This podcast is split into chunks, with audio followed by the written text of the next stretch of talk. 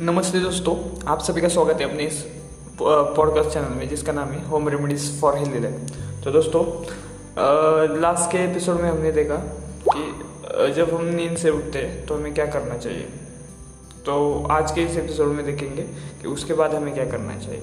तो जैसे ही हम एक कंप्लीट करेंगे, पाँच पाँच दस पाँच मिनट बिस्तर में बैठने के बाद जैसे हम उठेंगे तो दोस्तों, हमें सबसे पहले क्या करना है सबसे पहले हमें पानी पीना है और वो भी कितना, जितना ज़्यादा हो सके। कम से कम एक लीटर या उससे भी ज़्यादा मतलब डेढ़ लीटर के आसपास पानी हमको पीना है। और वो भी कौन से बर्तन में से, जितना हो सके तो आप जो मटके का पानी जो होता है, वो मटके का पानी पीजिए। वो नहीं होता तो जो पीतल का जो बर्तन होता है मतलब जो कॉपर के जो बर्तन होते हैं उसमें जो स्टोर किया हुआ वाटर होता है मतलब पानी जो होता है उसको ड्रिंक कीजिए मतलब उसको पीजिए।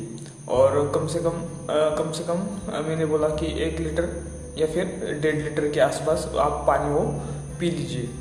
दूसरी बात ये ये जो दो मैंने जो बर्तन बोले मतलब जो एक मटका और जो पीतल उसी में से पानी पीजिए क्योंकि क्या होता है दोस्तों जो मटके का पानी होता है, वो ज़्यादा ऑक्सीडाइज होता है। ऑक्सीडाइज मतलब अल्कलाइन होता है। तो ये आपकी बॉडी के लिए मतलब हमारी बॉडी के लिए बहुत अच्छा होता है। इससे क्या होता है, हमारे जो डाइजेस्टिव सिस्टम जो होती है वो डाइजेस्टिव सिस्टम मतलब जो हमारा पेट है जो होता है, वो खाली होता है।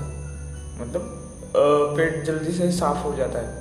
तो ये कीजिए, और ये पीतल के बर्तन के भी यही फ़ायदे हैं। पीतल सबसे ज़्यादा ऑक्सीडाइज और अल्कलाइन वाटर इसमें हो जाता है, मटके में। और उसके बाद फिर पीतल के बर्तन में। और आप जब भी पानी पियेंगे पीतल के बर्तन का तो उसका टेस्ट देख लीजिए, थोड़ा कुछ अलग लगता है। तो वही कारण है, क्योंकि उसमें पानी जो होता है, वो साफ़ हो जाता है। साफ़ मतलब जो बोलते हैं ना, पुराने जो लोग होते हैं, वो क्या करते हैं, उनके समय में सभी लोग पीतल के बर्तनों में पानी स्टोर करते क्योंकि उस समय तो ये नहीं था। जो हम क्लोरीन वगैरह जो उसमें डालते थे पा, पानी में डालते वो साफ़ करने के लिए। तो पीतल के बर्तन वो उस पानी को साफ़ करते तो यही रीज़न है कि लोग बोलते हैं पीतल के बर्तन में पानी स्टोर कीजिए और उससे ऑक्सीडाइज और अल्कलाइन भी पानी हो जाता है। तो वो अल्कलाइन वाटर अपने बॉडी के लिए बहुत इम्पोर्टेंट है।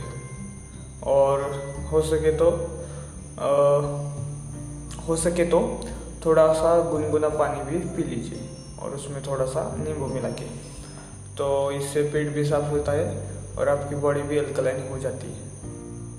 और ये पानी पीने के बाद क्या कीजिए कम से कम पाँच दस मिनट टहलिए मतलब चलिए। तो इसके बाद आप मतलब आपका पेट उसके बाद आप वॉशरूम के लिए जाइए। आपका पेट आसानी से पूरा का पूरा मतलब साफ़ हो जाएगा और किसी को कोई प्रॉब्लम भी नहीं होगा तो दोस्तों, आज के एपिसोड में बस इतना ही।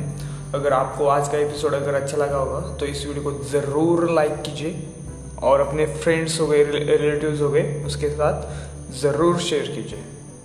तो आई होप आपको आज का ये एपिसोड अच्छा लगा होगा।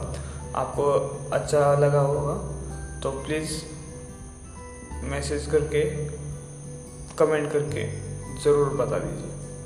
तो आज के एपिसोड में बस इतना ही। मिलते हैं कल के एपिसोड में। तब तक के लिए बाय बाय। राम राम।